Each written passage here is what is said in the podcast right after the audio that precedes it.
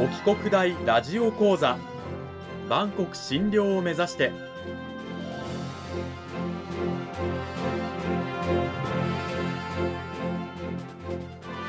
番組タイトルにある万国診療とは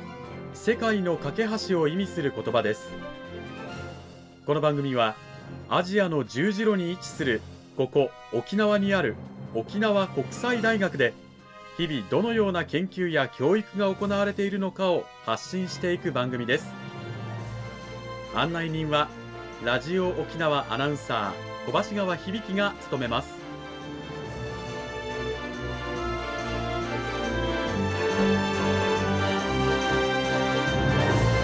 この番組は沖縄国際大学の提供でお送りします。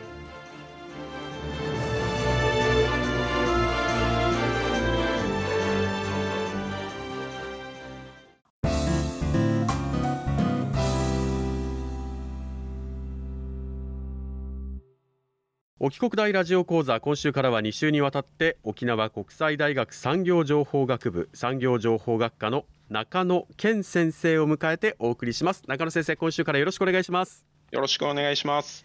さて内容に入っていく前にまずは中野先生自己紹介の方もお願いいたします。はい。ただいまの所属は沖縄国際大学の産業情報学部産業情報学科におります生まれは岐阜県で、岐阜県の出身となります。で、立命館大学の経済学部を卒業して、大学院修士課程、博士課程と進学した後、講師として東大阪大学の方で勤めました。で、その後、准教授として中京学院大学、大阪国際大学と勤めて、2019年に沖縄国際大学に来まして、2020年度から教授という形で授業を行ってます。先生のあの専門の研究分野というのはどういったあたりなんでしょうか？はい、専門は農業経済、食料経済、あと地域経済など。で、最近では教育関連の研究にも興味がありまして、アクティブラーニング、まあ、あの学生に主体的に学んでいただくというような研究にも取り組んでいます。さて、そんな中野先生をお迎えして、今週から2週にわたって講義タイトル、安売りは得なのかと題してお送りしていきたいと思います。安売りまあ消費者目線になるとねこんな魅力的な言葉はないというふうな言葉なんですけどもなかなか世の中ね安売りされているものとそうでないものがあるわけでなんであのね安売りをしてくれないのかなんで全ての商品を安売りしないのかっていういろんな疑問もあると思うんですけれども中野先生この辺りはどうなんでしょうか？はい、安売りが本当に儲かるのなら、すべての商品を安売りにすればいいと思うんですが、うん、そうはなってないということになります。で企業の販売戦略としては大きく2つ分けられるわけなんですが、まあ、1つは薄利多売戦略、まあ、安売りですね、はい、でもう1つは高付加価値戦略という2つの戦略があります。はい、でこの薄利多売戦略、まあ、安売り戦略というのは、質の悪い商品を安く売るということではなくてですね、きちんとした商品なんですけど、企業側の利益を最小限に縮めて、少しでも安い価格でいい商品を消費者に届けたいという思いから、薄利多売戦略というのが行われます。企業の儲けをできるだけ少なくして安く値段を抑える代わりに皆さんにたくさん買ってもらってそれで利益を得ようという方法が薄利多売なわけですね。はいそうですで一方の高付加価値戦略になりますと、こちらの方は利益率、企業が得る利益を不当に高くしているということではなくて、値段相応のしっかりした商品、まあ、こういった商品を作り出して、より価値の高い商品を作り出して、それを確実に買ってくれそうな少数のお客さんに対して、まあ、納得いただける価格で売ると、まあ、それによって販売量は少ないんですけど、利益率を上げるという方法が高付加価値戦略。略ということになります。なるほど。企業の戦略としては薄利多売戦略と高付加価値戦略の2つがあるということなんですけれどもどうやってこの2つのですね戦略を企業は使い分けているのかということもちょっと伺っていきたいんですけれどもこの辺りどうなんでしょうか？はいまあ、安売り戦略と高付加価値戦略、どちらを選ぶかというのは、商品によって異なるということになります。うん、まあ、それが商品の性質ということになるわけなんですが、うん、この商品の性質によって、どちらの戦略が向いているかというのが変わってくるということになります。なるほど。商品の性質、このあたり、具体的にどういったものなのか教えてください。はい、例えば商品の性質を大きく2つに分けて、性質 A、性質 B という2つに分けて捉えてみましょう。はい、まず性質 A としてはですね、生活に必要な財なのか、そうでない財なのかというふうに分けられる。これが性質 A だというふうに捉えます。うんで、えー、もう一つはですね、性質 B として、代わりになる商品、代替商品があるのかどうか代替となる商品がある財と代替となる商品がない財で性質が変わるというふうになります。まあ、これらによってですね、薄利多売戦略なのか、高付加価値戦略を取るのかということを判断する一つの指標となるということになります。なるほど。じゃあ、高付加価値戦略に適した商品の性質、まあ、つまり薄利多売戦略には適さないものというのはですね、性質 A、B それぞれどういったものがあるんでしょうか？はい、高付加価値戦略に一般的に適している商品の性質というのは、性質 A で見てみると、生活に不可欠な財ということになります。うん、で、この生活に不可欠な財にはいろんなものがあるんですが、衣食住に関する財というのが、この性質 A の生活に不可欠な財に当てはまるということになります。衣食住に関する財、具体的にはどういったものが入るんでしょうか？はい。まあ、あの、お米であるとか、小麦であるとか、生きていくために最低限必要となる食品がここに含まれるということになります。で、他にも外に出ていくのに、まあ、最低限服が必要になります、うん、特に寒い時期になりますと、防寒具がないと体調を崩してしまうということから、まあ、最低限の身を守るための服であるとか、まあ、あとはですね、ゆっくり休んで体力を回復するために、雨風をしのげる部屋であるとか、えー、ゆっくり休むための寝具であるとかというものが生活に不可欠な財、衣食住に関する財ということになります、うん、これらは薄利多売戦略には適さないということなんですね。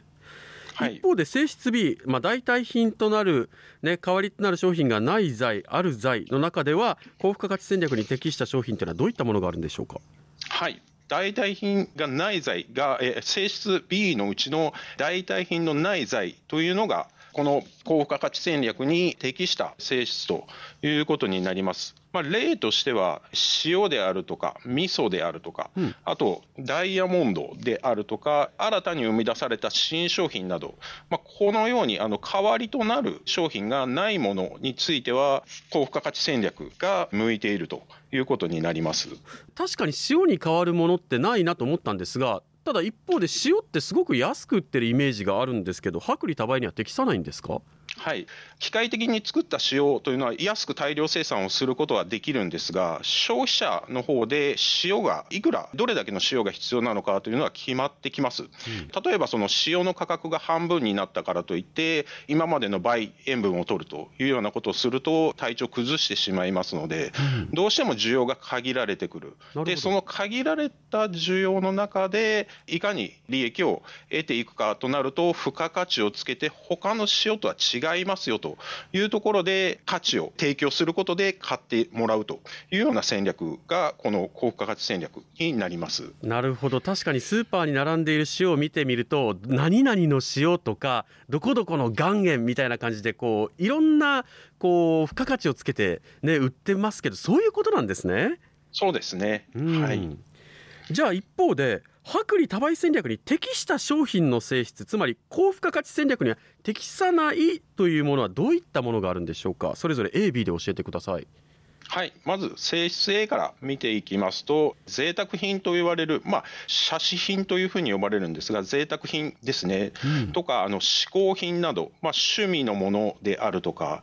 例えばタバコやお酒類など、あと海外旅行なども、この写真品、嗜好品に含まれるということになります。じゃあ逆に、性質 B、つまり代替品となる商品がない財、ある財の中で、えー、薄利多売に適した商品どういったものがあるんでしょうか？はい、こちらの方は代替品のある財ということになります。まあ、例で言うと、菓子類であるとか、うん、他には国内旅行などが考えられます。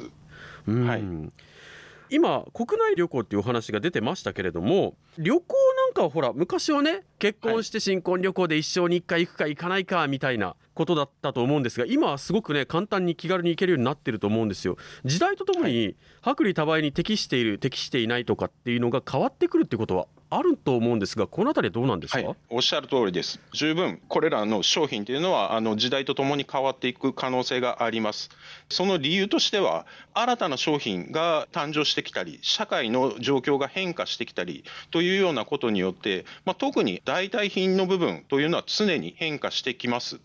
海外旅行で、えー、説明しますと、まあ、海外旅行っていうのは昔はあまり、えー、国内旅行と代替性というのはなかったわけなんですね。その1年に1回行けるかどうかというようなまあ、そういう商品だったわけですが、近年ではですね、格安航空が誕生したことによって、格安航空が新たな低価格輸送サービスを提供することになった。まあ、そういったことからですね、海外旅行に行くコストというのが下がってきた。まあ、この海外旅行のコストが下がってきたことによって、国内旅行のコストと同じようなレベルにまで下がってきたことによって、今までは国内旅行で我慢してた人が、せっかくそれだけ値段安く行けるんだったら海外行ってみようかというような形でですね海外旅行も多くの人が行かれるようになってきた、まあ、というような変化が起こっているということになりますなるほど、まあ、時代とともに何が薄利多売に適しているのか高付加価値に、ね、適しているのかというのは変わってくるということで皆さんよく、えー、今の説明で理解できたのではないかなというふうに思います。この時間は沖縄国際大学産業情報学部産業情報学科の中野健先生にお話を伺いました。中野先生どうもありがとうございました。ありがとうございました。